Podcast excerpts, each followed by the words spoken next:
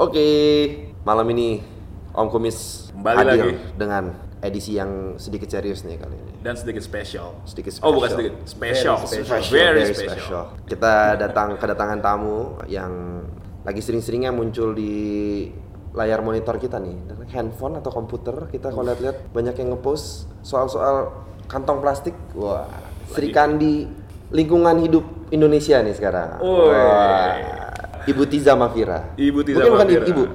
Tiza Mafira aja. Teaser. Dia pakai ibu itu saya. Jangan dong. Masih muda gini. Masih Oh, ini muda. girls. Thank you Tiza udah berkenan hadir di Om Kumis Podcast ini. Yes. Mungkin Tiza kalau udah pernah dengar, eh, ya kita ini banyak ngobrol-ngobrolnya itu membahas tentang aspek-aspek hukum.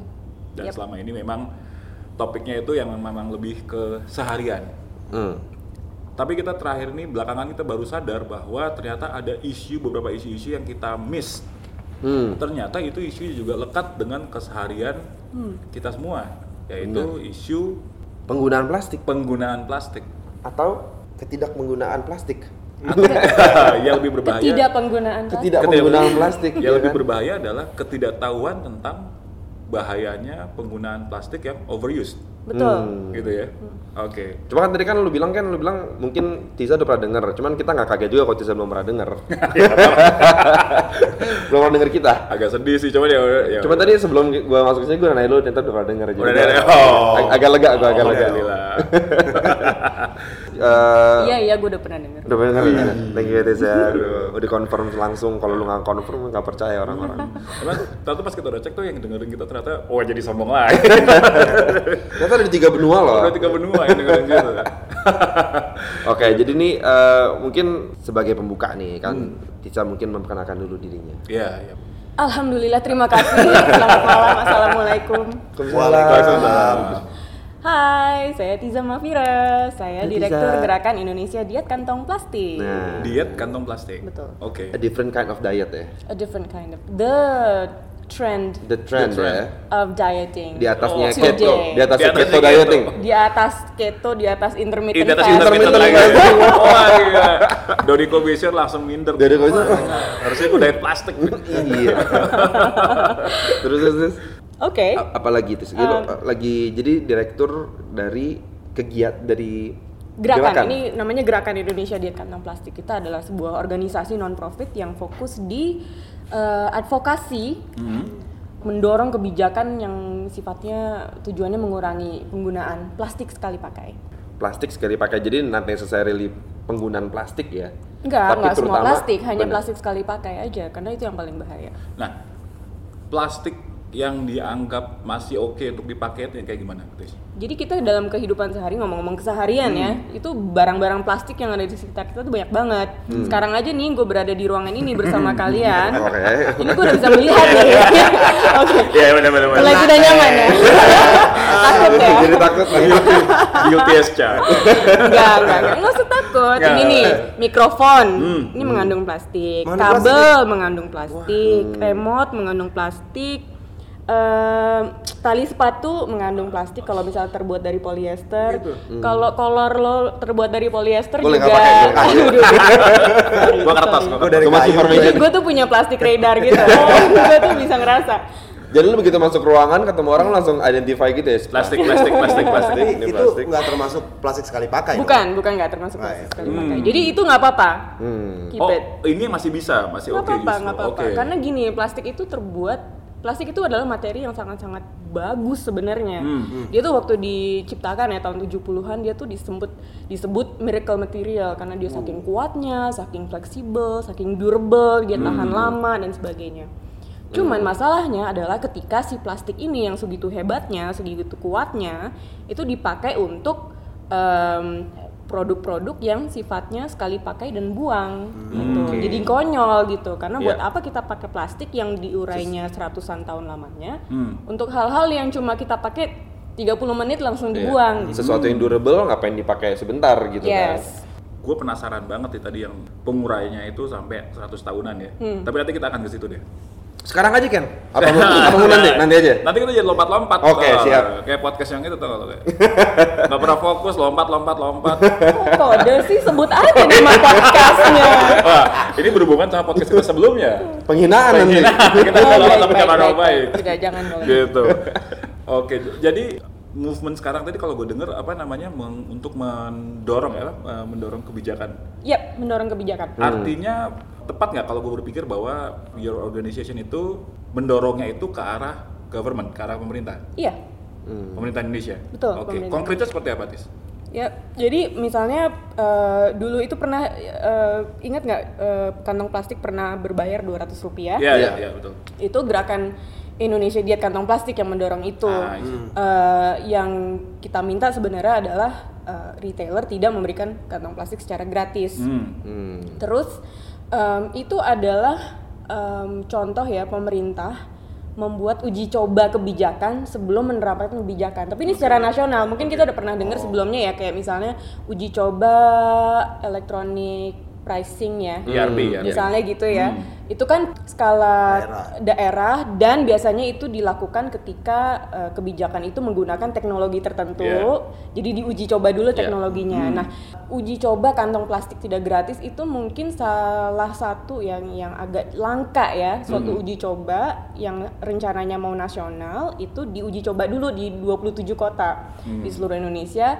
Eh, gimana kalau eh, kantong plastik itu ti- tidak gratis. Nah, itu yang kita mendorong eh, kebijakan itu dan kita kerja bareng benar-benar kerja bareng sama Kementerian Lingkungan Hidup waktu itu untuk menyusun itu baiknya seperti apa roll outnya, kemudian Yeah. monitoringnya juga kita dampingi terus. Oh, Oke. Terus kita juga ngumpulin data, ikut-ikut sama tim KLHK untuk ngumpulin data ke daerah eh, untuk eh, menghitung eh, terjadi pengurangan atau tidak. Jadi sukses atau tidak program Benar. uji coba itu sukses atau tidak. Gitu. Nah, kalau gue balik dikit tadi 27 kota. Yes.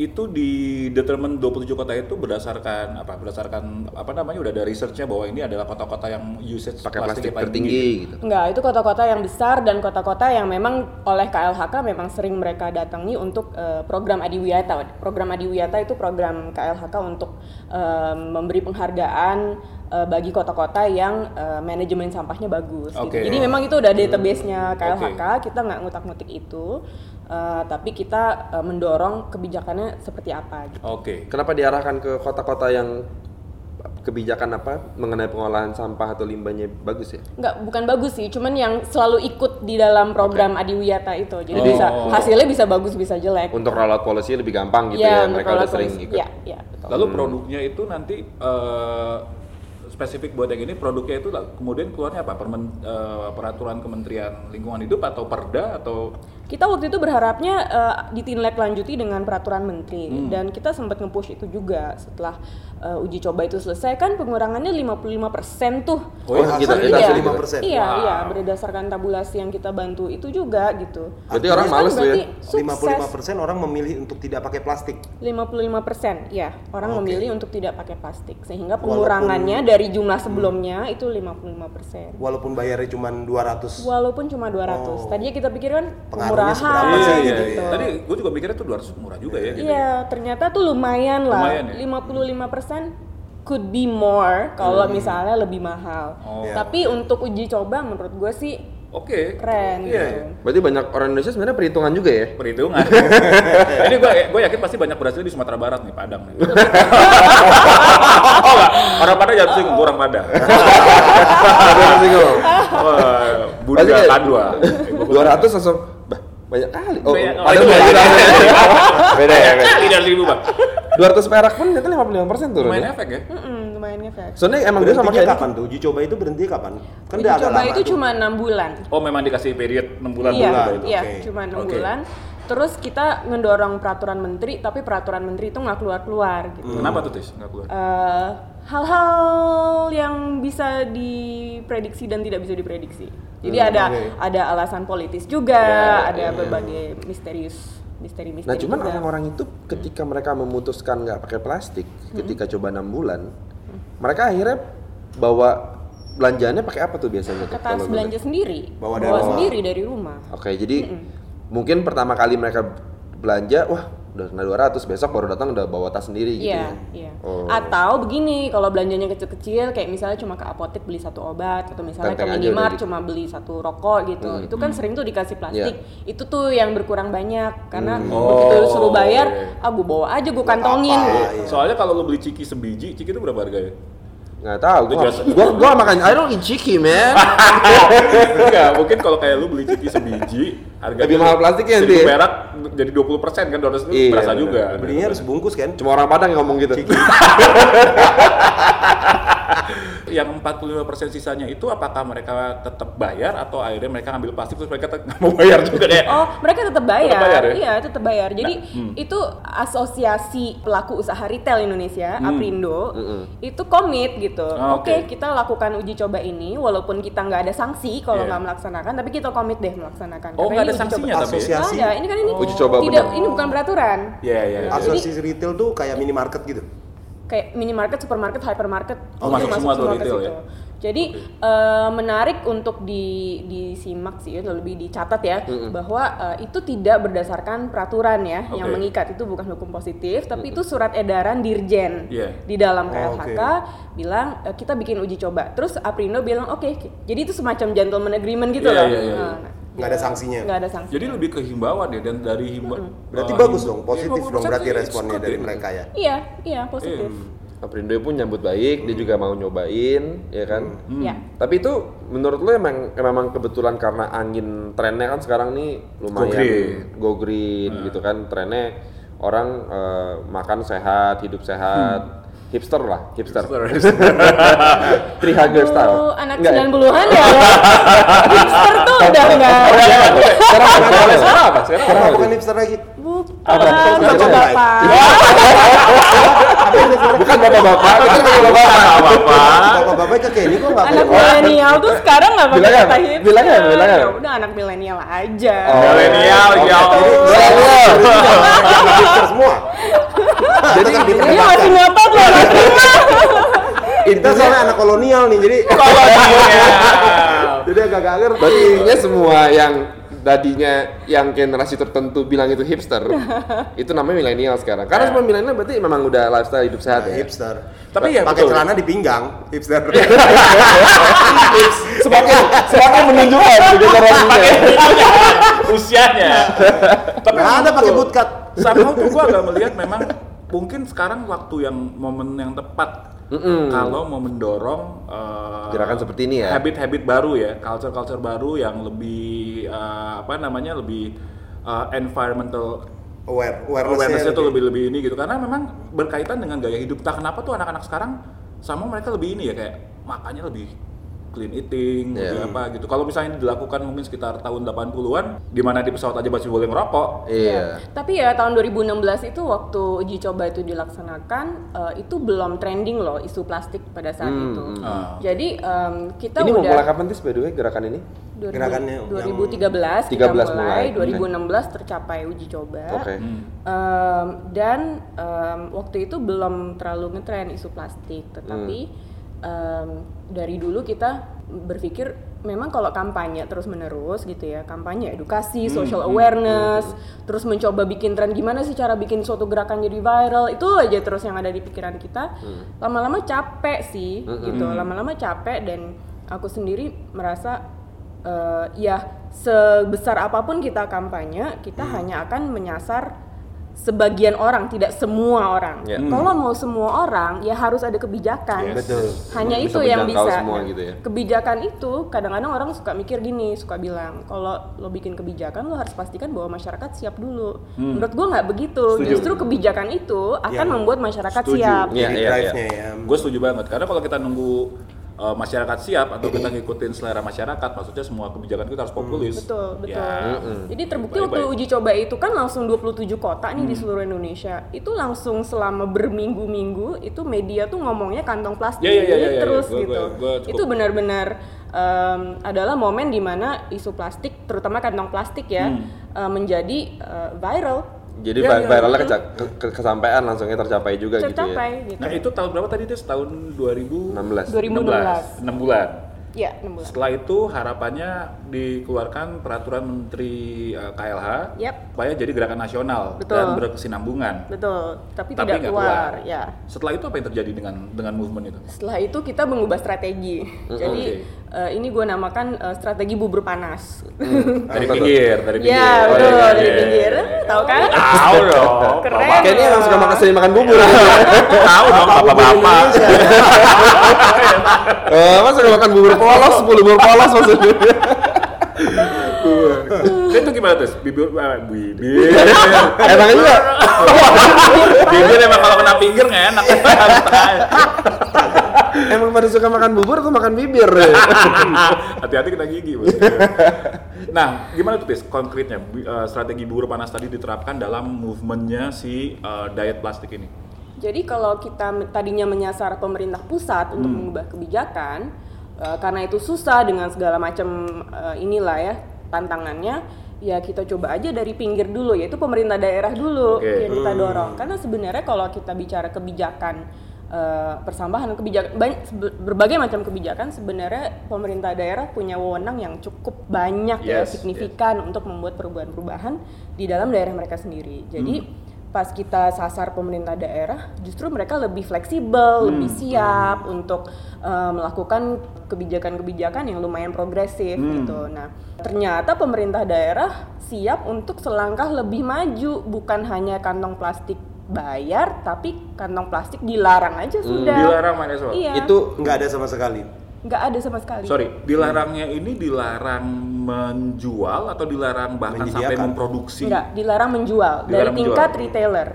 Oke, Dari berarti tingkat kayak retailer- supermarket, minimarket tuh nggak boleh ngasih plastik. Betul, karena pemerintah daerah memegang izin eh, usahanya Ah. untuk pengecer, tetapi Dijadi tidak salah satu syarat uh, untuk keluar, mengeluarkan izin. Artinya bisa dijadi, pengaruh. ya ke- dijadikan satu leverage lah, bukan Leverage. syarat Oh, see. izin itu udah keluar, Iya, tapi iya, dijadikan iya. leverage Tapi karena kalau lu langgar, memiliki kuasa administratif di Oke. atasnya si. Wh- When we say pemerintah daerah ini apa? Pemprov, Pemda, Pemkot? Ada yang eh, kabupaten, Hah?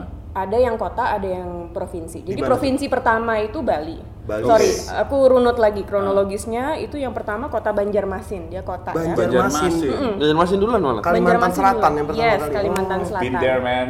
Yes. Banjarmasin so cool. So kill. Di Pasti makan itu bibir semua sana. retailernya nggak menyediakan plastik sama sekali. Tidak menyediakan plastik Ini di supermarket ya. Supermarket. Pemda Kalsel atau Enggak. Pemkot? Pemkot. Oh, Pemkot. Pemkot ya, Pemkot Pemkot. Kalsel ya. Oke. Eh, Pemkot Banjarmasin. Banjarmasin. Nah. Habis itu Banjarmasin diikuti Balikpapan di Kaltim. Berarti kita kal- oke, kita mainnya di Ini masih Kalimantan kota. berarti ya. Ini masih kota. Habis itu Bogor. Bogor, wow hebat juga ya. Hmm, ini juga masih kota. Tiba-tiba satu provinsi Bali, Bali the whole pro- province. the whole province karena gubernurnya me- mengeluarkan peraturan gubernur. Sorry Tis, gue potong dikit. Gue agak, agak tertarik. Tadi berarti kan dua dua lokasi yang pertama ter eh, kooperatif untuk movement ini adalah Banjarmasin dan Balikpapan. Balikpapan di Kalimantan. Ya. Apakah memang waktu itu yang di approach pertama mereka atau yang lebih responsif pertama kali mereka? Yang lebih responsif pertama kali mereka. Jadi paralel sebenarnya berbagai daerah dideketin.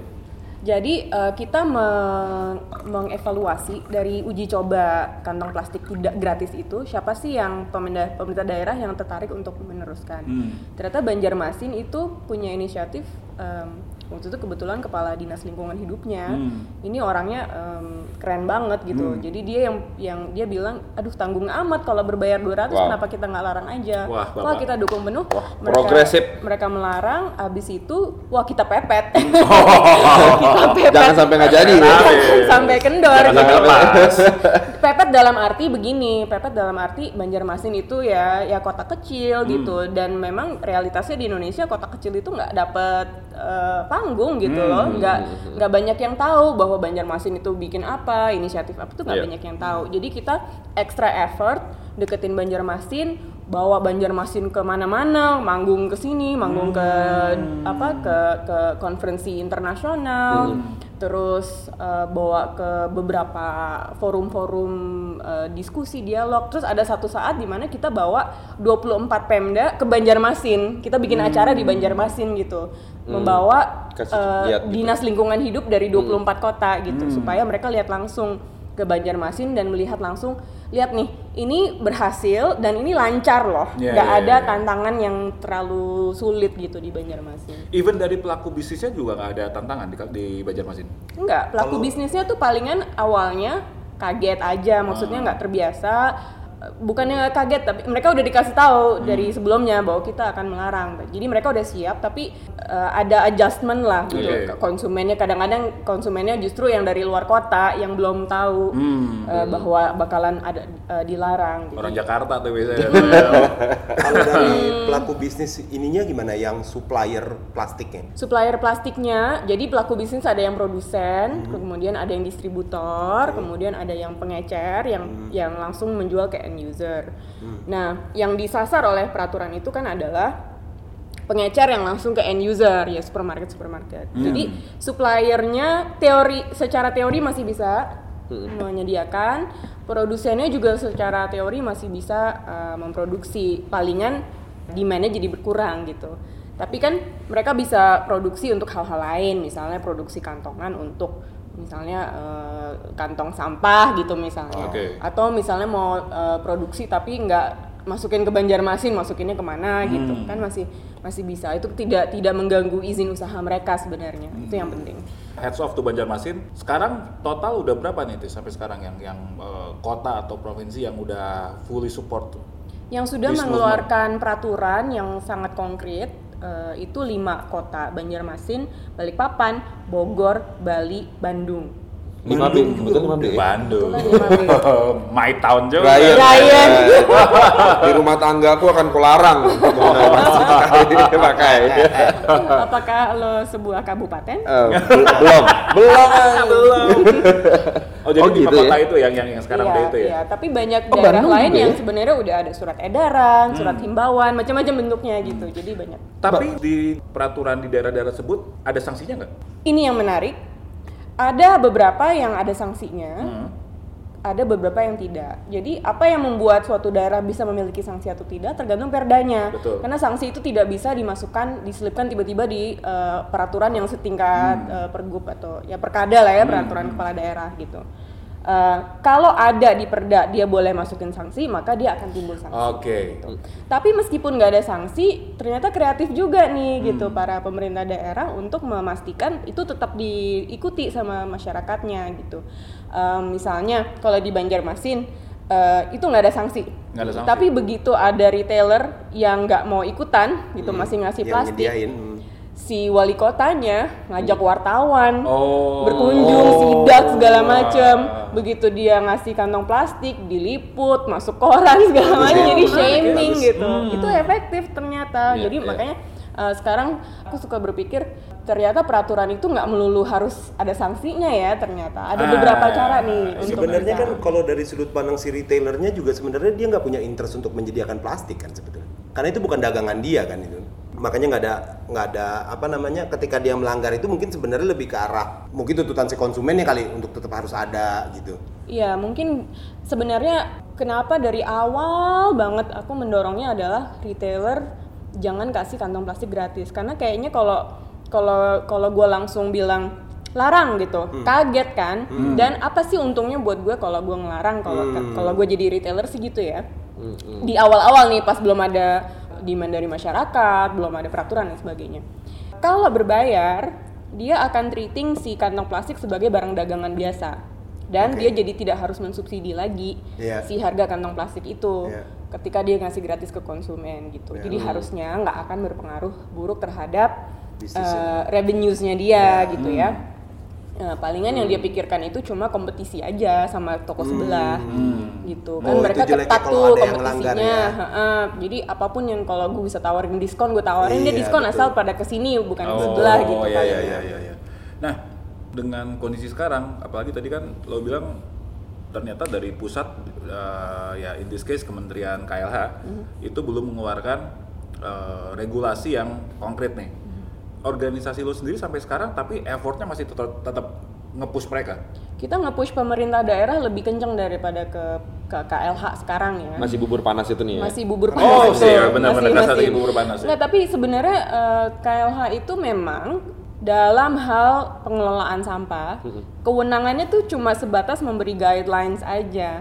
Sebenarnya otoritas terbanyak untuk implementasi itu adanya di Pemda gitu. Oke. Jadi memang lebih strategis kita itu yang membuat Pemda. movement lu lebih strategis berarti ya karena Iya, iya. iya iya iya, Heeh. iya. Dan Pemda itu uh, seneng gitu di, didampingi ya Hmm. untuk apa sih uh, gimana caranya kita bikin kebijakan ini biar proper Hmm. dan apa dasarnya kuat gitu Hmm. uh, dan apa implementasinya juga lancar gitu. Hmm. Uh, hal-hal itu yang kita kita coba bantu uh, kepada Pemda. So safe to say sebenarnya movement ini sudah cukup mendapatkan support signifikan dari uh, pemerintah daerah, pemerintah kota dan lain sebagainya. Iya, iya. Udah cukup ya? Sudah sudah signifikan, nggak cukup karena kita kan kepinginnya lebih banyak lagi Nah, gitu. oke. Kita ada Dari- beberapa provinsi. Yang di approach yang belum menerapkan ini nih, Tis. Itu kendalanya apa tuh? Biasanya mereka kenapa ada yang belum menerapkan? Karena toh nyatanya beberapa kota udah berhasil tuh gitu. Contohnya ya Jakarta paling nyata dan paling dekat di hati kita semua. Eh, Jakarta, oh Jakarta. Jakarta oh Jakarta. Jakarta. Jakarta ini udah kita dampingi dari dua gubernur yang lalu gitu. dua lalu bahkan ya? Ah, ah, Coba dihitung aja nggak usah ngomong-ngomong nama kan. Ini jadi panas. Jadi panas. Tidak hanya buburnya yang Iya. Situasi mendukung. Buburnya udah dingin, suasana tetap panas. no no no. Iya.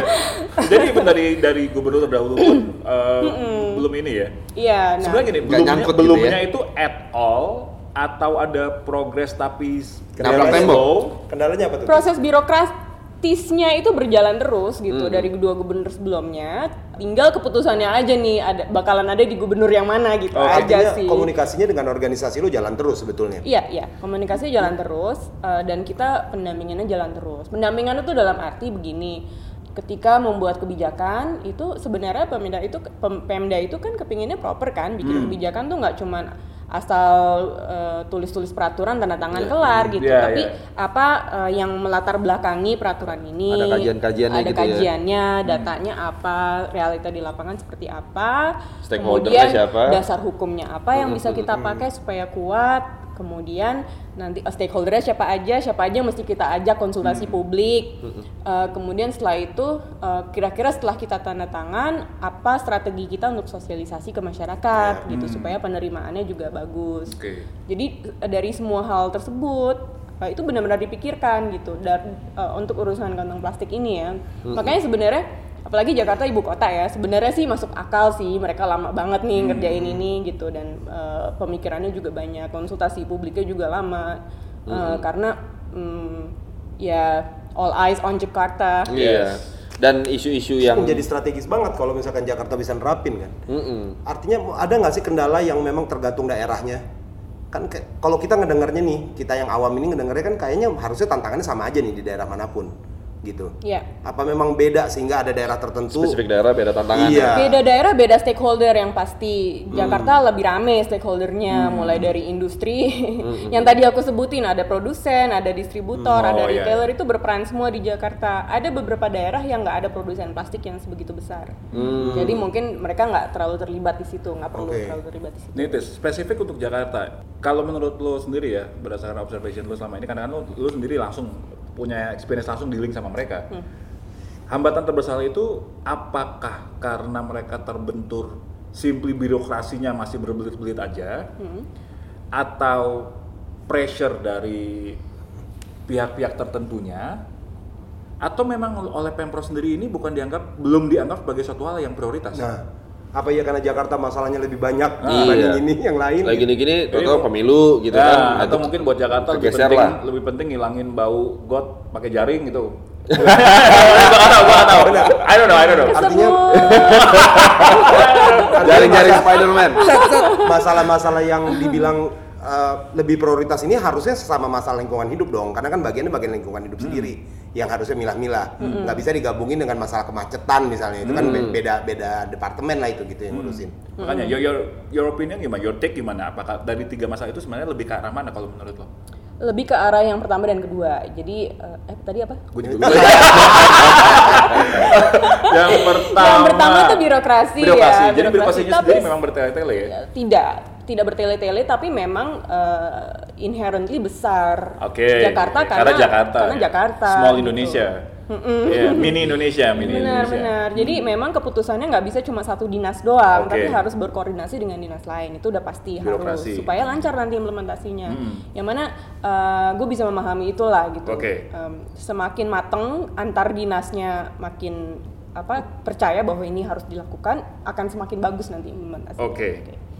Yang kedua Pressure dari dari Pressure. Dari pihak-pihak. pihak-pihak ter, ter- Dari yang pihak-pihak. punya interest juga gitu di dalam hal ini. Ya itu ada pasti, Hmm. tapi aku nggak bisa bilang seberapa besar pressure itu mempengaruhi si pembuat kebijakan. Oh, itu yang paling penting sih ya kalau Jadi aku nggak tahu Karena kan. itu nggak kelihatan juga Nggak- gitu kan. nggak nggak bisa diukur lah Iya, gitu. iya. Tapi em, eh, bahwa resistensi ada, iya. Tapi kan eh, pihak yang ngedukung juga banyak. Iya. Jadi pressure is on both sides. Iya, really, Iya. gitu. Iya. Nah, Tis, gue sempet baca kayak tadi Brian bilang kan Kalau Kenny suka you- baca. You're very viral gitu kan. Asik. gue baca dari berbagai begitu banyak artikel, gue pilih satu nih. Gue baca satu tadi sampai gue gak kerja. Ada satu artikel di greeners.co ya. Di sini lu bilang ini gue tertarik banget. Di Indonesia sendiri kebijakan masih cenderung tidak human center. Artinya peraturan hanya ada sanksi dan pi- dan pidana. Hmm. Apalagi untuk masalah plastik sekali pakai. Hmm. Nah, pengen dapat konkretnya sebenarnya aturan human center itu sih konkret seperti apa sih, Tis?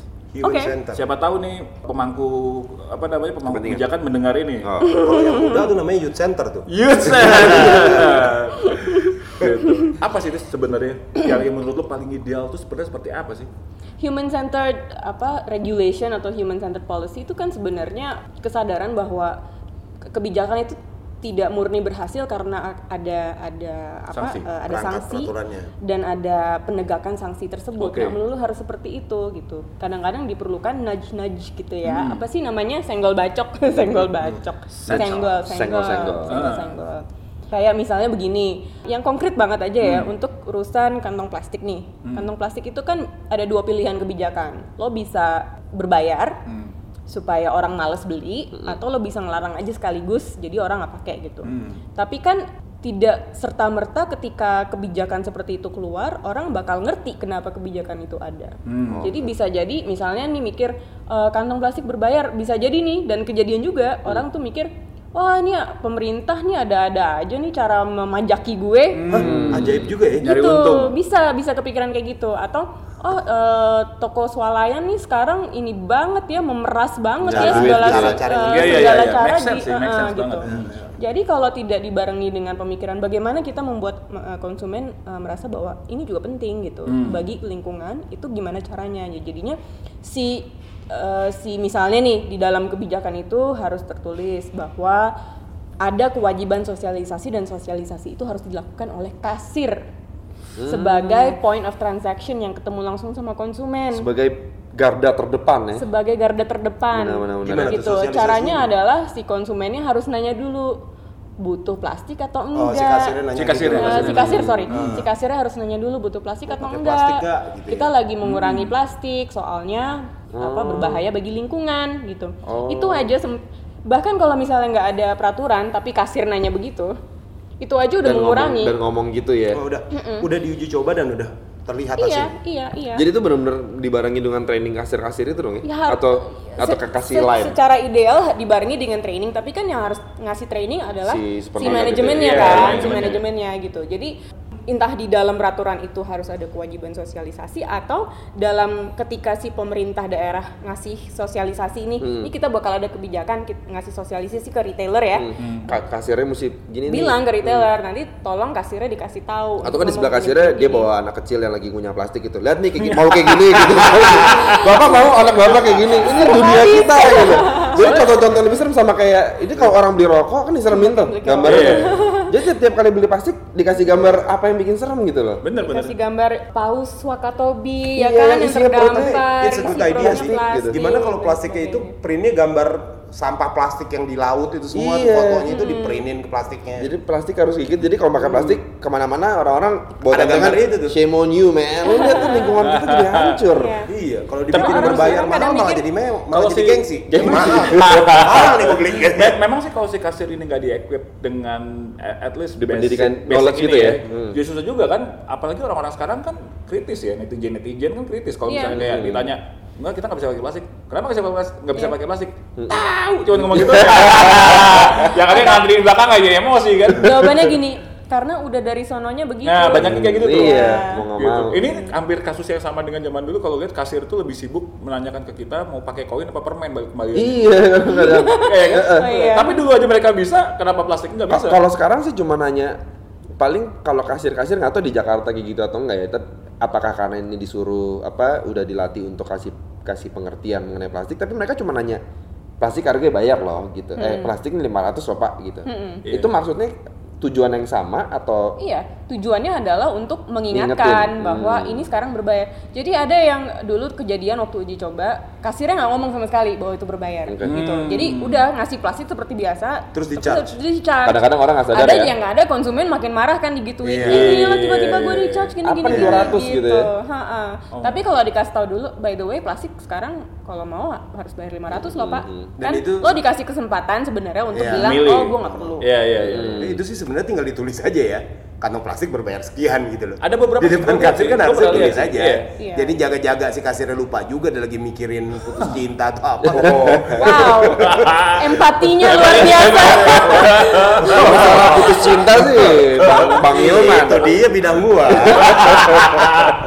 Jadi safe to say human human center policy or regulation itu sebenarnya lebih bukan nature-nya bukan stick and carrot tapi Hmm. lebih encouragement, Iya, encouragement. mengeducate masyarakat. ya bisa conscious encouragement, bisa unconscious juga kan. Nah, Eh, kadang-kadang edukasi eh, ya edukasi kan jadi harus conscious kan Hmm. berarti si masyarakat harus dikasih tahu harus edukasi supaya mereka secara conscious secara sadar mereka melakukan ini gitu tapi kadang-kadang bisa nggak sadar juga gitu Hmm. Betul. misalnya eh, ya itu kayak misalnya si kasir ti- bilang gitu "Eh, sekarang berbayar ya 500 gitu kasirnya nggak bilang kenapa Hmm. kenapa berbayar kasirnya nggak bilang wah kantong plastik merusak lingkungan dan segala macam Hmm. tapi secara tidak sadar si konsumen berubah sikapnya oke. gitu Nah, Tis, mungkin biar pendengar kita dapat gambaran lebih ini lagi ya, lebih lebih lebih clear lagi biar bisa lebih paham lagi gitu. Sudah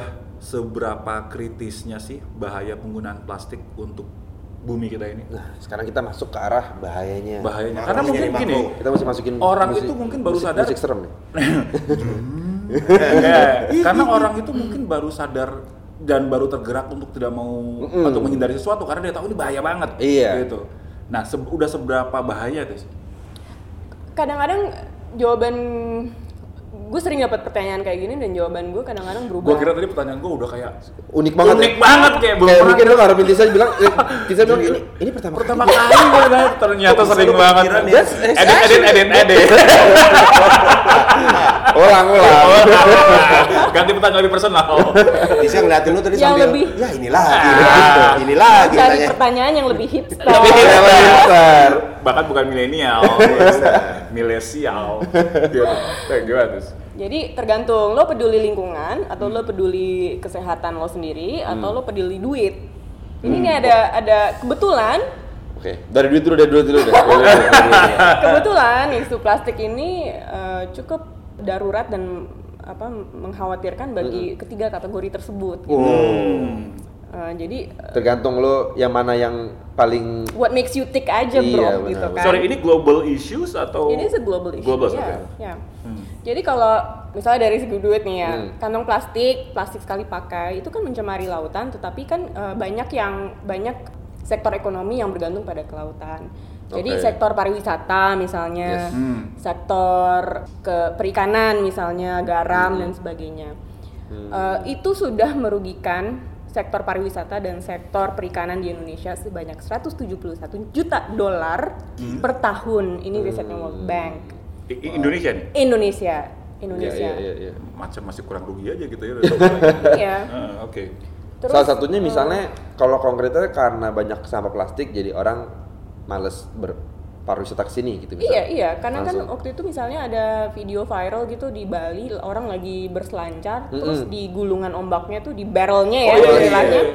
Itu banyak Sampah, plastik iya. itu kan, sampah plastik itu kan mempengaruhi agak drop loh. juga Nah, ya. itu kan kayak pas kita ke Pulau Macan aja kan kalau bre. Kita ke Pulau Macan yang kita lagi berendam-berendam tiba-tiba kayak kayak ketawa-ketawa indah banget ya tempatnya tiba-tiba ada plastik nempel di pipi kita Oh, gitu. iya. Itu. Itu bahkan macannya kalau macan plastik. Bahkan tuh pampers bekas sih bro ya. Entah iya. Iya. Wah. Jadi Gua waktu itu kayak di bagian gua enggak itu waktu itu. Ah lu di situ. Enggak, enggak, enggak, enggak. Itu kan keluar dari kantong celana lu deh. jadi jadi gue relate banget, gue relate banget sama ini. Jadi waktu gue lihat kanan di sini gue kena kantong plastik, gue jijik gitu. Pas gue lihat kiri gue kena sandal jepit. Ya, wah itu konyol sih. Iya benar. Tapi Oh ya, itu ya, itu bener langsung kan? kerugiannya di situ ya langsung. Iya, sekarang kan orang nyari pristine beaches. Yes. Lo semakin Yeah. sulit lo mencari pristine beaches sekarang kalau di Indonesia karena banyak yang udah kotor juga. Hanya Indonesia atau Enggak sih di seluruh dunia. udah mulai jadi masalah di mana-mana? Iya. kan? Cuman kebetulan yang angka 171 juta dolar itu khusus Indonesia. Oke, dan itu tinggi secara global. Iya tinggi. Terhitung tinggi ya? Terhitung tinggi. Oh, oke. Terhitung tinggi. Indonesia itu eh, kontributor sampah plastik terbesar kedua di dunia. Kita Ke laut. kita yang nomor Itu dua. pun nggak bisa nomor satu. Beda ya. udah ngarep, udah ngarep. Nomor satu nih, nomor satu nih. Kayak ini kita tahu, benar kita tahu, udah ngeliatin Tisha nih. Aduh satu dong satu. dong. Nomor dua juga. It's okay. It's okay. Pelan-pelan lah. We, we get it. we get it next time. itu yang masalahnya ke ekonomi. Iya, ke Kerugian ekonomi. finansial. Iya. Lalu yang Tapi eh, se- apa dampaknya terhadap lingkungan juga gila banget sih. Hmm. Jadi eh, kantong plastik tuh udah pencemar terbesar di la- di sungai di kota-kota besar di Indonesia itu Iya. adalah kantong plastik. Hmm. Habis itu yang lain misalnya eh, popok juga lumayan besar. Em, dan itu tuh mempengaruhi eh, hewan laut. Jadi kalau eh, kayak ada satu riset ya, ini gila banget. Satu riset dia sampling penyu nih, penyu penyu laut. 100% sampelnya itu penyu tuh udah mengandung plastik, Plastik, udah nelan makan. plastik, ah, makan plastik karena memang plastik itu kalau di laut tuh kayak ubur-ubur ya, jadi mereka nggak bisa bedain. Oh, masuk aja pokoknya gitu. Iya, mereka gigit-gigit dipikir gitu. ubur-ubur gitu. Dan bisa bikin mati tuh. Bisa mati, mati. Jadi sekitar 100 juta hewan laut itu mati setiap tahun karena terjerat plastik 100 atau makan. juta hewan Yes. laut. Ya. Mengerikan ya. Karena gue Iya. juga pernah lihat, eh pernah baca Tis, waktu itu ada eh, research katanya dia ke satu samudra di mana ada palung yang menurut perhitungan sekarang itu yang terdalam. Palung Mariana. Palung Mariana ya? Iya. Terus mereka kayak ngirim robot atau apa gitu ya. Bahkan manusianya nggak bisa turun katanya. Yang di dalam palung itu bahkan ada hewan-hewan yang cukup unik karena nggak ada di- tiba-tiba pas sampai ke bawah mereka ketemu sampah plastik juga gitu. Itu emang Iya. menyedihkan buat buat orang seperti gue yang sebenarnya eh, nggak terlalu memperhatikan masalah itu, gue cukup kaget tuh pas pas baca Iya. itu gitu ya. Iya, bahkan ke tempat-tempat kayak Antartika gitu yang Oh, manusia jauh jarang banget. pergi itu udah ditemukan plastik di situ sampah. Karena dari laut itu ya. Iya dari laut, dari laut ya benar-benar ke mana-mana. Nah, ini, ini, ini, ini berarti berangkat masalah kedua yang lu bilang teman tuh, masalah cara pengolahannya tuh ya. Iya, gua Nah. gua wonder Tapi kadang-kadang. kesehatan dulu. Oh, nah ini kesehatan. ini lebih penting. Kesehatan dulu. Kesehatan. Dari duit. mengelola kalau nggak sehat. Nah, bener. Karena sekarang tubuh kita udah mengandung mikroplastik loh. Datangnya dari Jadi aku ini plastik man dong. Kamu memang Lembek kamu. fake. Kamu tuh plastik. Awe kamu. orang banyak kan orang, maksudnya aku oplas. Kelas. itu gimana tuh? Jadi kenapa kita bisa mengandung karena makanan yang kita makan? Iya, karena kan plastik itu kan akan ya lama terurai tapi terurai terurainya nanti menjadi kepingan yang kecil-kecil gitu di bawah 5 mm tuh namanya mikroplastik dan itu eh, masuk ke ikan kan kita makan ikan masuk ke garam masuk ke Wah, fatal air minum garam ya. kita Mikroplastik gitu. berarti udah kecil banget pun nggak hancur tuh si plastik tidak ya. kasat mata Belum hancur, Eh, kan? tidak hancur tidak Dan- dan hancur. Still, Harmful. it's still plastik It's gitu still ya. plastic. Dia nggak bakal hilang No, menjadi- karena dia, dia tidak akan menjadi unsur hara Ah-ah. tidak Oh. Dan itu Unsur hara, ya. itu Biologi. akan bisa menjadi kanker. Kantong kering. balik ke masalah duit lagi. Ada masalah duit lagi. Itu kan ngomongin kesehatan, kesehatan. Sorry, sorry. Ya, Bisa- bisa Mas? efeknya itu masih diteliti sampai sekarang. Oke. Tapi ya pikir-pikir sendiri aja. Soalnya plastik itu kan adalah eh, kimia kan. Hmm. Dia adalah chemical yang tidak tidak alamiah gitu. Jadi Hmm. itu adalah benda asing di dalam tubuh kita. Hmm. Dan sebenarnya dia tuh ngikat dia ngikat bakteri, virus itu dia lumayan nyerap gitu Oke. eh, apa yang ada di sekitarnya. sehingga eh, ketika masuk ke tubuh kita ya ke bawah juga tuh yang kotor-kotor Wow. itu masuk ke dalam tubuh kita. Jadi buat teman-teman yang tadi begitu Tisha jelasin, Tisha jelasin bahwa ini tubuh kita mengandung mi- mikroplastik terus mereka merasa, wah jadi badan gue lebih lentur nih sekarang. no man, No. Nggak gitu. Malah bener-bener Umur lu lentur. Luntur yang ada di sini. lentur. Oke, nah boleh man masuk ke yang bagian lain karena kita selama ini kan bicara ah plastik itu kan bisa diolah, ini kan limbah yang bisa diolah, betul nggak tuh? Iya. Bisa diolah. Tergantung dan faktanya ternyata selama ini sejak plastik diproduksi dari tahun 70-an yang terdaur ulang berapa persen? Berapa? 9 persen. 9 persen aja. 9 persen. Dan itu, Itu yang penumpukannya terus dari tahun 70 tuh Iya. ya. Itu yang terdaur ulang. Iya. Oke. Jadi 91% plastik itu ya masih ada di luar sana. Either dia menumpuk atau dia mencemari lingkungan, tanah, sungai, laut atau ya dibakar.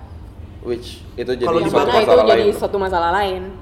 Tapi gini Tis, apakah soon kita boleh cukup confident bahwa teknologi itu someday akan bisa lebih mengefektifkan pengolahan limbah?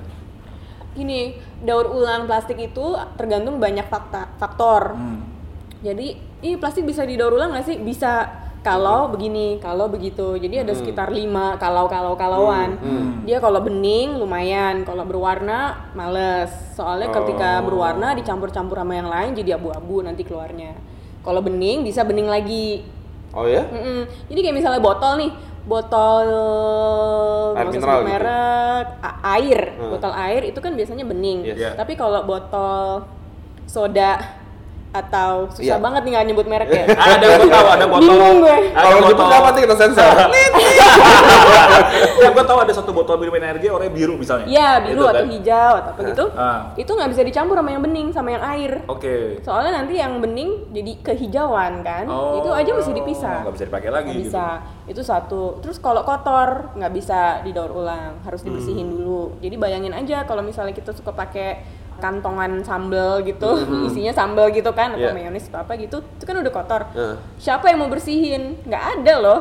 Nggak ada yang mau bersihin. Jadi kayak Ya, itu dibuang aja, malas pendaur lah gitu ya. ulang itu kalau harus bersihin gitu kan itu extra cost gitu. Iya, iya. Daripada daripada ya nyari aja yang bersih, yang mana yang bukan makanan. Daripada daripada lihat lihat kiri kanan buang sungai orang biasanya kan. Iya. lihat kiri kanan, ah ini buang sungai nih. Terus ada lagi nih, misalnya sachet gitu. Sachet itu Oh, iya. luarnya plastik, dalamnya aluminium, Oh, warnanya beda. oh, iya. Itu mesti dipisah dulu, nggak bisa kan dipisah? Oh. Itu multi layer namanya. Nggak Damn. bisa, Iya, itu nggak bisa didaur ulang. Karena lo harus satu jenis kalau mau Hmm. didaur ulang. Nah, ada lagi yang namanya multi, nggak apa-apa ya gue nyerot Nggak ya. nggak. Ada lagi yang namanya bukan multi layer tapi multi material. Jadi misalnya air minum dalam kemasan gelas, gelas ya kan. Jadi dia ada badannya, ada tutupnya. tutupnya. Si badan jenisnya beda sama tutupnya. Jenis Oke, plastiknya. betul, iya. Iya. Oh, plastiknya juga mesti sejenis juga tuh ya Harus jenis. Jadi si badan bisa nih didaur ulang lumayan keras-keras gitu kan. Atasnya yang lunak-lunak itu nggak nggak ada yang mau ngambil terlalu ringan terlalu apalah Oke. gitu. Dan itu harus dipisah.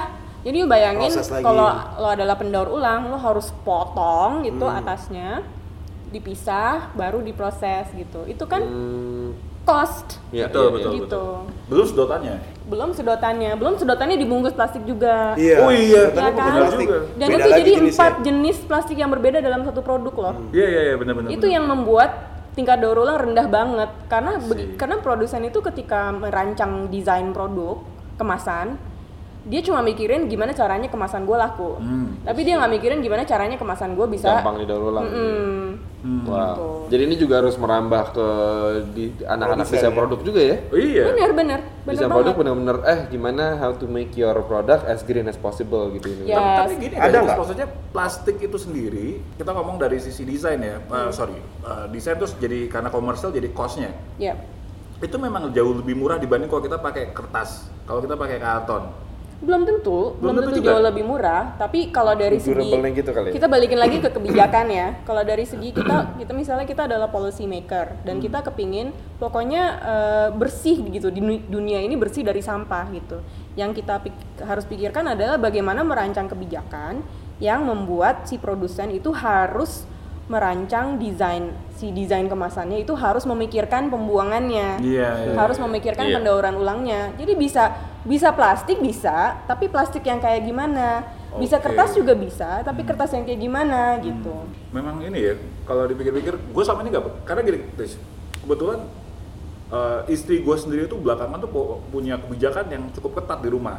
Misalnya dia kalau belanja dia marah tuh kalau bawa plastik, jadi selalu bawa dia bawa sendiri. Bawa tas gitu ya? Bawa tas, bawa Hmm, tas tas kantong-kantong belanjaan. gitu.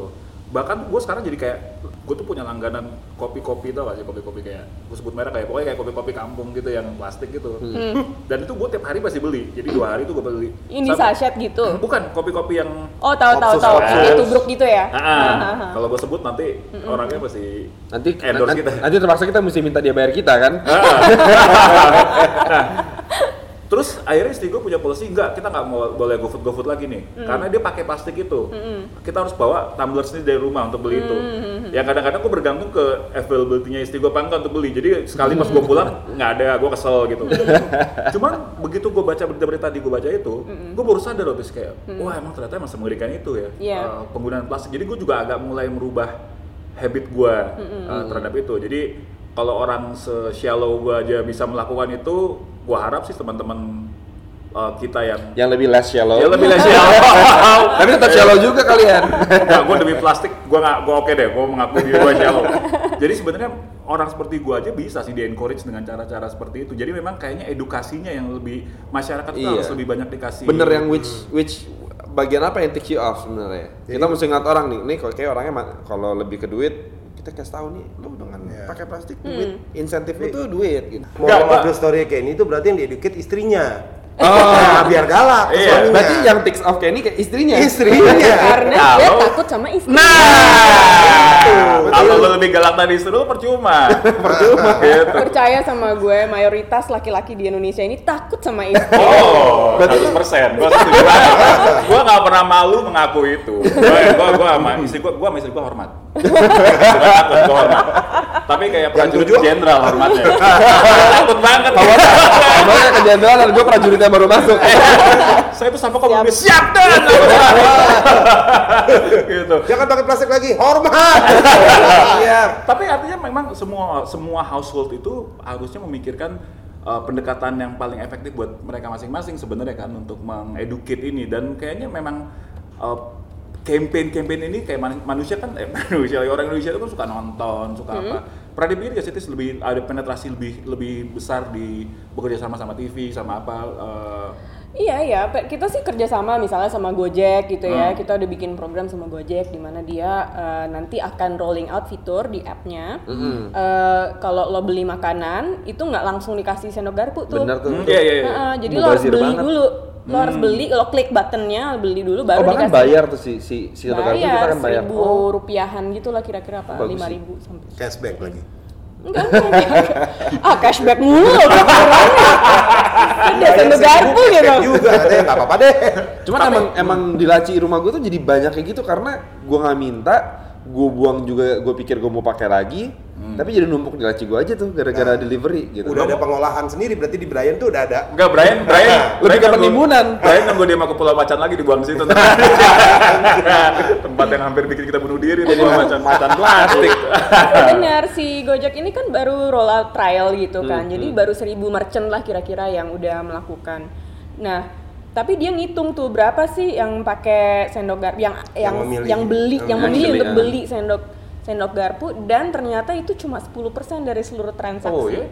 Jadi selama ini 90% Nggak, Kebuang. pemakaian itu kebuang, nggak perlu End up- end up di laci kayak gua di gitu. laci lo. Tapi kalau menurut si Gojeknya ini dari merchant waktu dikasih policy ini pernah ada ada ada ini nggak ada resistensi nggak dari merchant? Ya makanya mereka trial dulu, Oh, pelan-pelan dulu, oke, apa oke. nyoba dulu ke beberapa merchant gitu. Jadi sekarang ini masih berjalan nih, Masih masih, berjalan, ya? berjalan. Kita juga lagi bantu supaya lebih lancar gitu. Em, uh, Gue gak kebayang sih resistensinya buat si merchant untuk Ya, dia Mungkin harus mereka ya dia males aja. Kadang-kadang tuh orang, ya?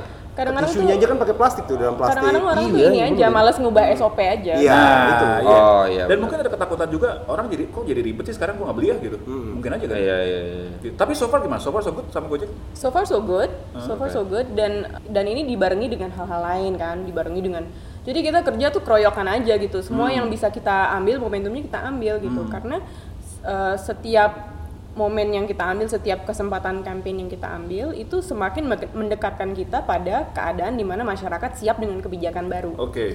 Dan semakin masyarakat siap dengan kebijakan baru, semakin lancar kebijakan itu akan keluar. gitu. Yes, bener. Uh, dan sebenarnya sasarannya begitu kan. Kenapa? Walaupun walaupun gue berangkat dari angle kebijakan, tetapi untuk mencapai target itu banyak nih yang mesti dilakukan. Ada Iya. pengkondisian si pelaku usaha harus siap, Hmm. ada pengkondisian si masyarakat harus terlihat siap juga Hmm. gitu. Jadi ada semua apa ekosistemnya kayak bergerak sekaligus gitu Oke. semuanya.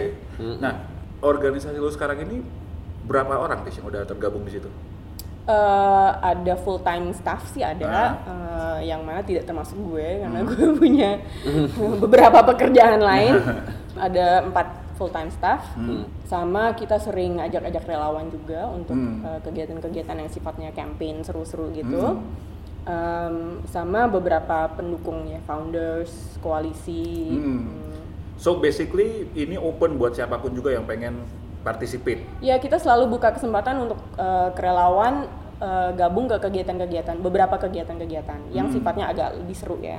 Ya, oke. Tapi ada, tapi kebanyakan kebanyakan kegiatan kita ya adalah yang serius di belakang meja gitu ya, Hmm. yang relatif nggak kelihatan karena nggak menarik juga untuk diposting di Instagram Hmm. gitu, Misalnya? foto meeting sama eh, pejabat gitu kan nggak menarik Salah. ya. Drafting Eh, peraturan. drafting peraturan terus gua screen capture peraturannya kan nggak Iya, nggak nggak seru nggak ya, menarik. seru. Eh, Udah dicoret-coret loh gitu. iya.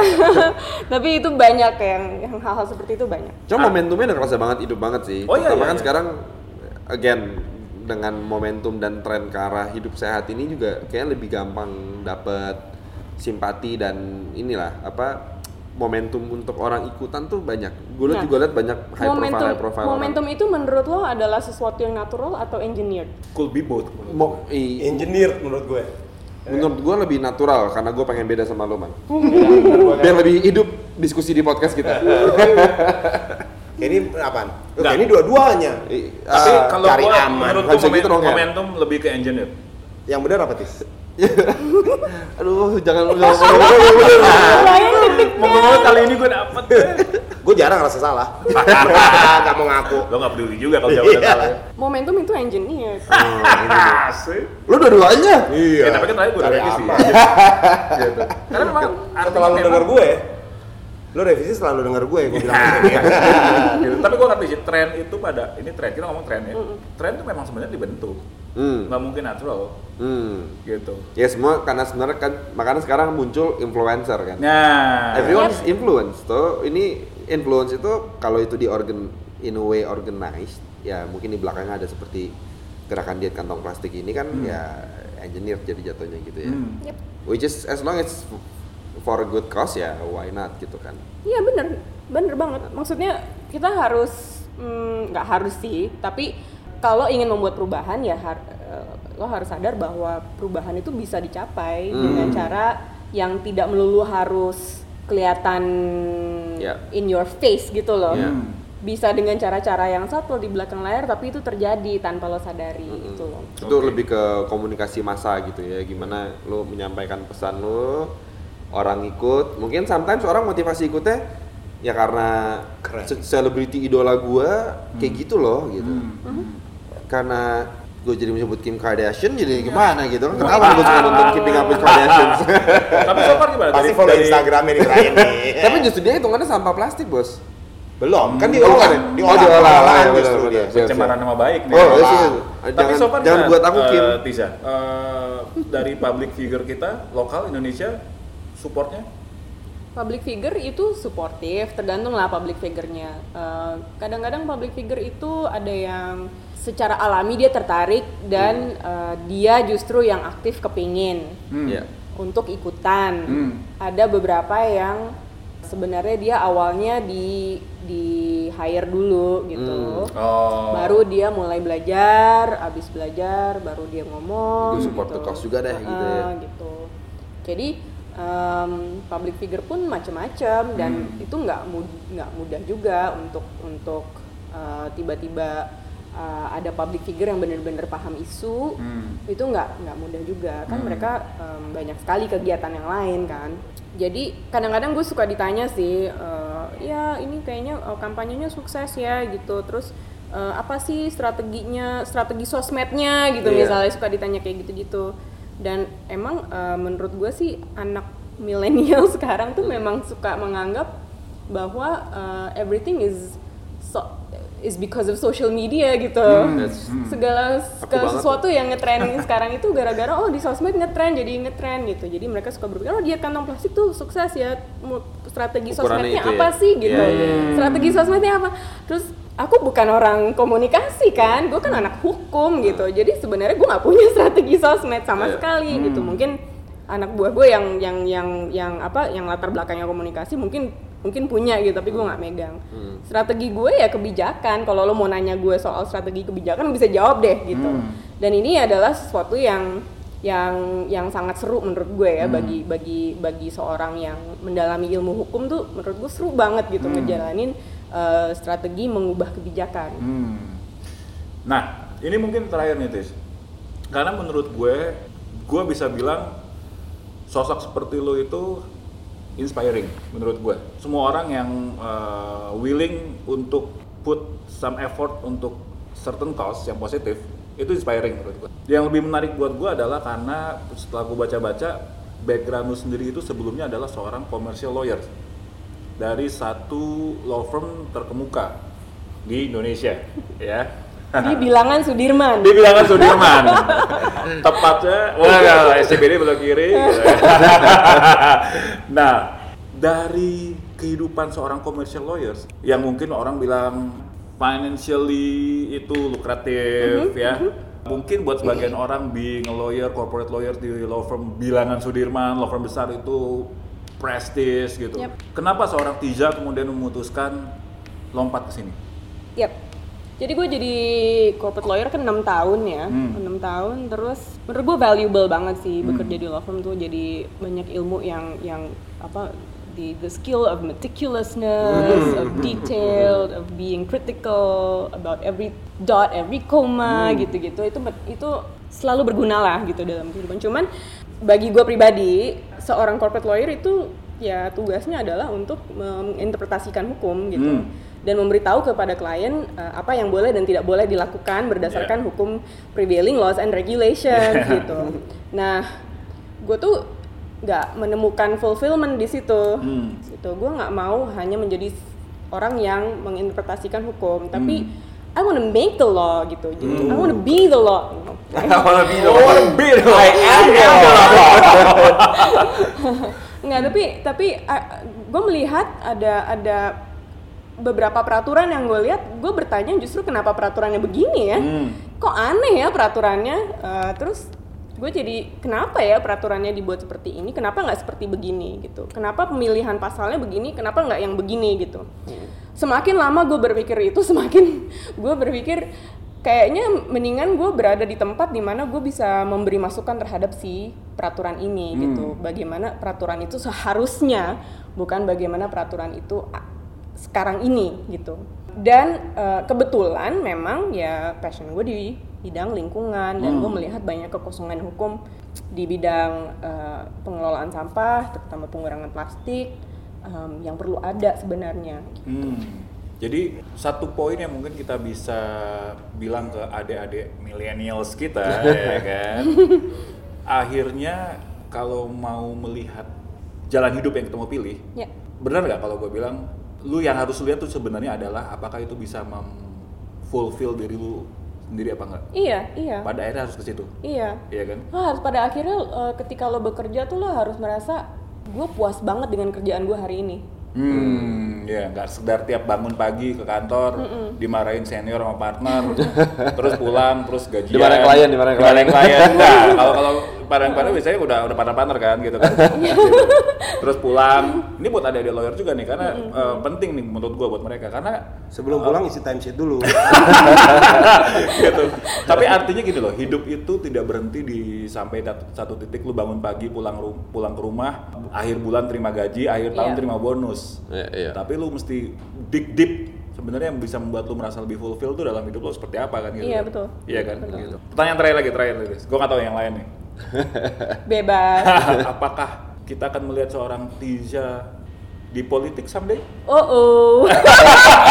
I was not expecting this question. Belum pernah ada ini. tuh kisi-kisi. Ini belum pernah ya? Belum pernah, ya. Ini lagi nyari pertanyaan Yes. belum nih. Oh, iya, ini Sampai belum. lu Iya. bilang ini pertanyaan pertama dia baru berhenti. Ini pertanyaan Iya. pertama. Ini tanya Kenny Makalo by the way. Pertanyaan pertama. Um, uh, I don't know. I don't know. You're not sure? I'm not sure. Oke. Mungkin so- sepanjang semua motivasi kan whatever takes you off dulu Oh, ya. iya, apa, iya. apa masalah duit atau masalah apa. Dan mungkin if it's necessary untuk support the cause maybe. Mungkin ini gue bukan jawab untuk Tisa nih. Tisa tapi Nah, mungkin politik kind kan- of. enggak. Itu sebenarnya ada orang-orang yang emang melihat politik adalah eh, sebagai tujuan akhir gitu maksudnya sebagai end gitu ya. Yes. Gue mau menduduki suatu jabatan gitu, Hmm. terserah deh. gue mau ngapain setelah gue ya. menduduki jabatan itu ya terserah gue. gitu. kadang-kadang orang jadi pas udah sampai di jabatan itu dia bingung, gue ngapain sekarang Iya. nih?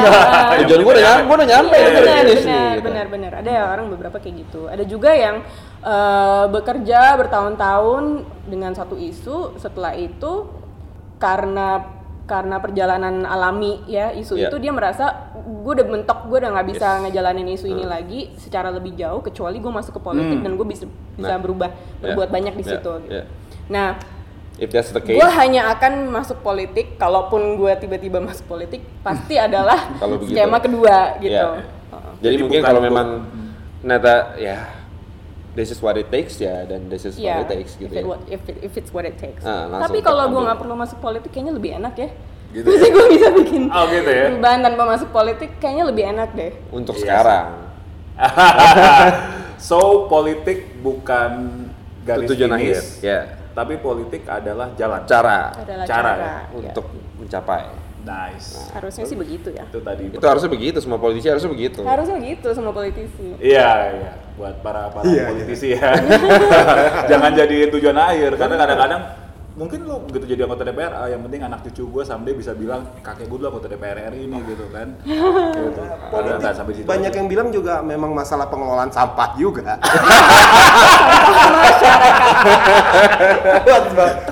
Em, ya jadi waktu itu kan kita lagi dampingin Jakarta, terus eh, Jakarta nih? eh, Jakarta, terus Jakarta itu kan perdanya kebetulan ngomong nih ada denda kalau pakai ya, kantong plastik itu eh, kita bisa denda nih 5 juta sampai 25 juta. Ini lagi tahap uji coba, lagi uji coba, uji Enggak, coba. enggak, enggak, enggak, ini lagi diskusi perumusan. Diskusi. Tapi gue Oh. bisa ngomong karena ini udah diomongin di media. Oke. Oke. Jadi gue bisa ngomong ini. 5 juta, dendanya 5 juta sampai 25 juta bagi pelaku usaha yang masih memberikan kantong plastik. Rencananya begitu ya. retailer di sini. Berarti. retailer, retailer. Terus ini kan diumumin nih sama sama DKI Jakarta. Rencananya begini nih. Kalau pelaku usaha masih ngasih kantong plastik bisa didenda 5 sampai 25 juta. Nah, media tuh eh, kadang-kadang headline-nya doang. Maksudnya orang tuh kadang-kadang baca headline-nya doang. Iya. Jadi kan sam- sama media ditulis pakai kantong plastik denda 5 sampai 25 juta gitu. Hmm. Terus suatu hari gue pulang ke rumah nih, terus gue mendapati asisten rumah tangga di rumah dia lagi ngebuang-buangin simpenan kantong plastik. Di laci-laci kan sudah disimpan tuh. Dia lagi buang-buangin gitu. Terus gue tanya kenapa dibuang-buang mbak? Gitu. Iya tadi nonton berita terus katanya kalau ketahuan pakai kantong plastik didenda 5 juta sampai 25 juta. Itu salah berita banget ya.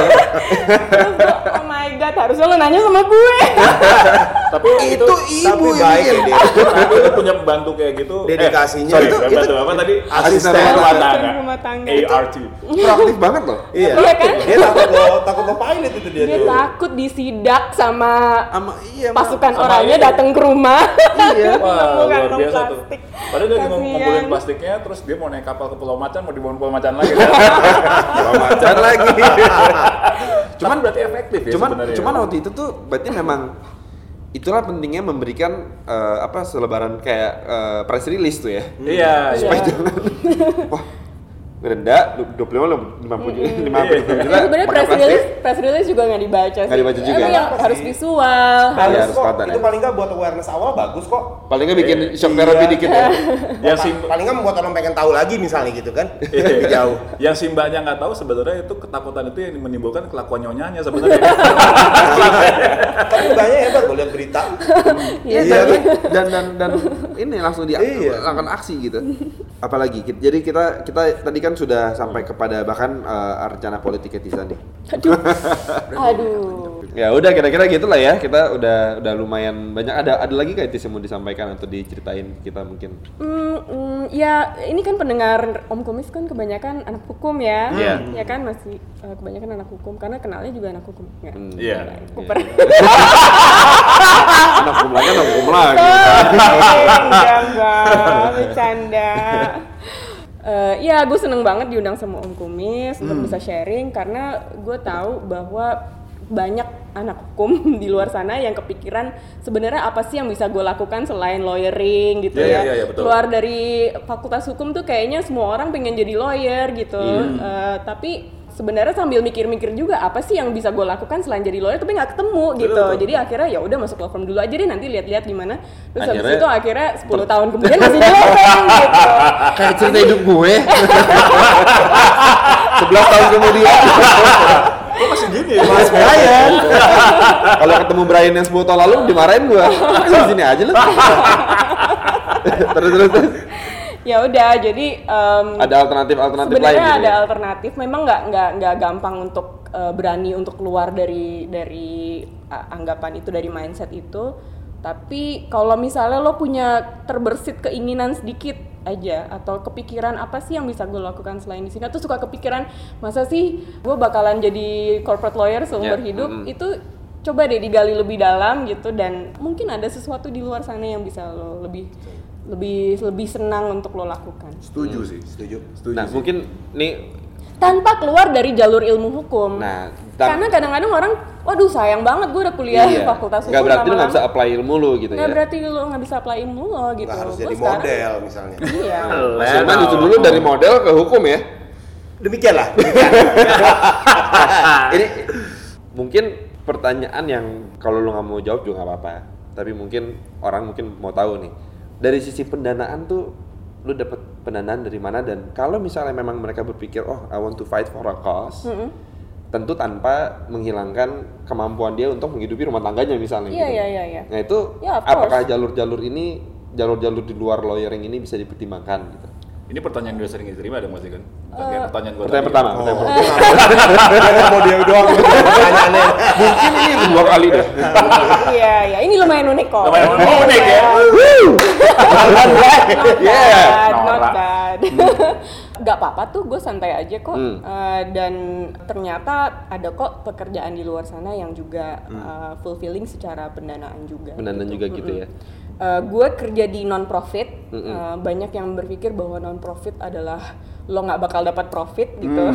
Tapi secara pribadi kan lo dapat income gitu kan. Non profit kan artinya Bukan lembaga buat, lo Nggak buat untung gitu ya. lembaga lo ketika dapat surplus Iya. itu tidak dikembalikan ke shareholder Ya, tetapi digunakan kembali untuk kegiatan lo itu artinya non profit bukan berarti tidak ada surplus bukan berarti gaji lo nggak bisa gede. Hmm, gitu oke.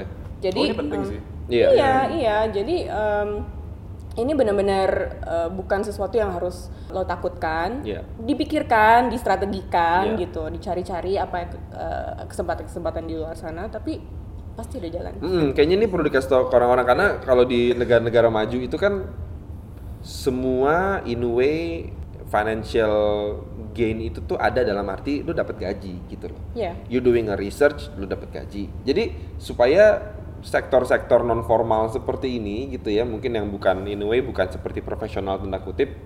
Orang juga tahu di luar sana lu bisa dapat gaji dari sini gitu loh. Dan bukan bukan berarti lu kerja terus di akhir bulan lu mesti Bobok jualan tabungan. apa? Bobok tabungan. Bobok tabungan terus gitu loh. Jadi Mantap, makan tabungan. ini nah jadi gini-gini orang masih tahu berarti ada tuh tis ya kayak gitu tetap tetap gaji tuh tetap ada you're, in a way Iya, of course. masih dapat gaji gitu kan ya iya Iya, of course masih dapat gaji dan uh, ketika lo pekerjaan lo semakin dikenal sama Hmm. orang, itu kan juga pasti uh, makin banyak yang ingin support gitu. Iya, Jadi nah. Nah, itu mesti diluruskan karena gue yakin banyak orang berpikiran non profit itu equals rugi. hmm benar benar Iya kan? Artinya Benar kerjaan nggak dibayar gitu ya Hmm, sukarela. ya rugi aja lu buang. enggak, enggak, enggak beda. Hmm. Non profit itu bukan berarti sukarela. Ya. Sukarela tuh lo nggak dibayar. Yeah, Iya. yes. Non profit itu bu- sama sekali bukan itu artinya. Non profit artinya profit lo kembali digunakan untuk eh, hal-hal yang sifatnya sosial. Nah, tuh guys. Nah, itu, Asik jadi- guys. Buat Guys, om guys. komisers terutama yang ya baru dari- lulus, baru lulus, mau lulus gitu. ya kan. Jadi tetap maksudnya pertimbangkanlah, perluaslah wawasan dan pilihan-pilihan karir tuh jangan yang konvensional-konvensional aja. Mm-mm. Nggak berarti cuma jadi lawyer jaksa hakim doang. Betul. Atau terdakwa. Atau polisi. Ah, itu profesi baru tuh mana?